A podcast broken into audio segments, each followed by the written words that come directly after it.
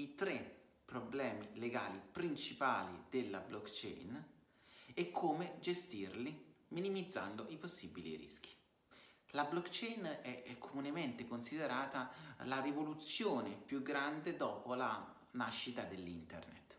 Non sono sicuro circa questa qualificazione, ma evidentemente è una tecnologia che ha delle enormi potenzialità che devono essere sfruttate dalle imprese. Tuttavia, come ogni innovazione, questa presenta anche dei rischi, rischi di carattere legale relativi ai possibili danni, possibili responsabilità che possono derivare eh, dallo sfruttamento della tecnologia. Ho cercato quindi di elencare i tre problemi principali. Numero uno, chi è responsabile per i malfunzionamenti, i danni causati dalla tecnologia blockchain.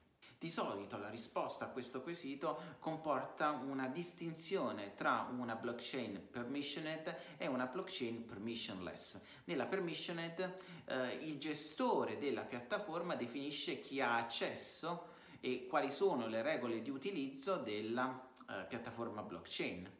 In questo contesto alcuni ritengono che il gestore della piattaforma sia anche responsabile per tutti gli eventi che avvengono sulla blockchain.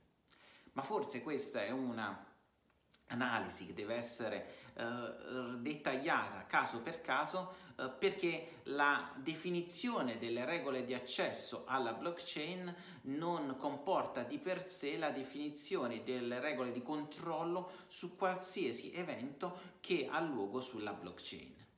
Numero 2. Come gestire uno smart contract.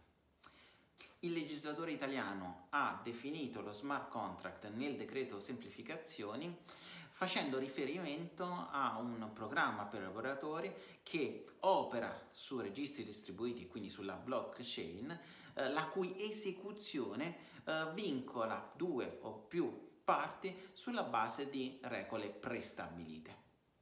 Quindi lo smart contract è più l'esecuzione eh, di una regola prestabilita e quindi le regole prestabilite saranno definite nello smart contract.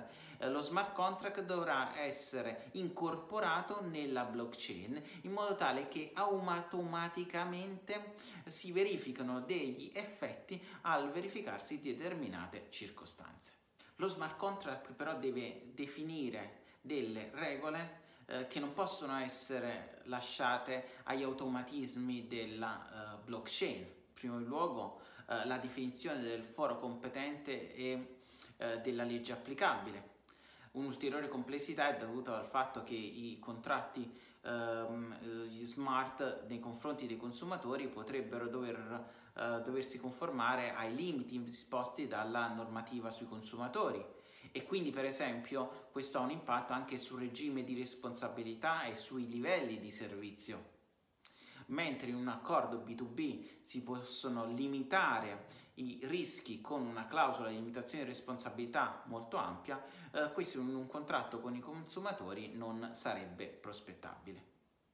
Ma un altro quesito riguarda la proprietà dei dati sulla blockchain e la proprietà della eh, tecnologia, quali diritti di proprietà intellettuale possono essere vantati sulla blockchain, su una tecnologia che gira sulla blockchain, chi è il proprietario dei dati registrati sulla uh, blockchain, uh, il produttore oppure il soggetto, il cliente che ha utilizzato la tecnologia uh, blockchain e, e cosa fare in caso di cessazione del rapporto. Per sua natura nulla è cancellabile sulla blockchain e quindi la migrazione per esempio dei dati sarebbe impossibile.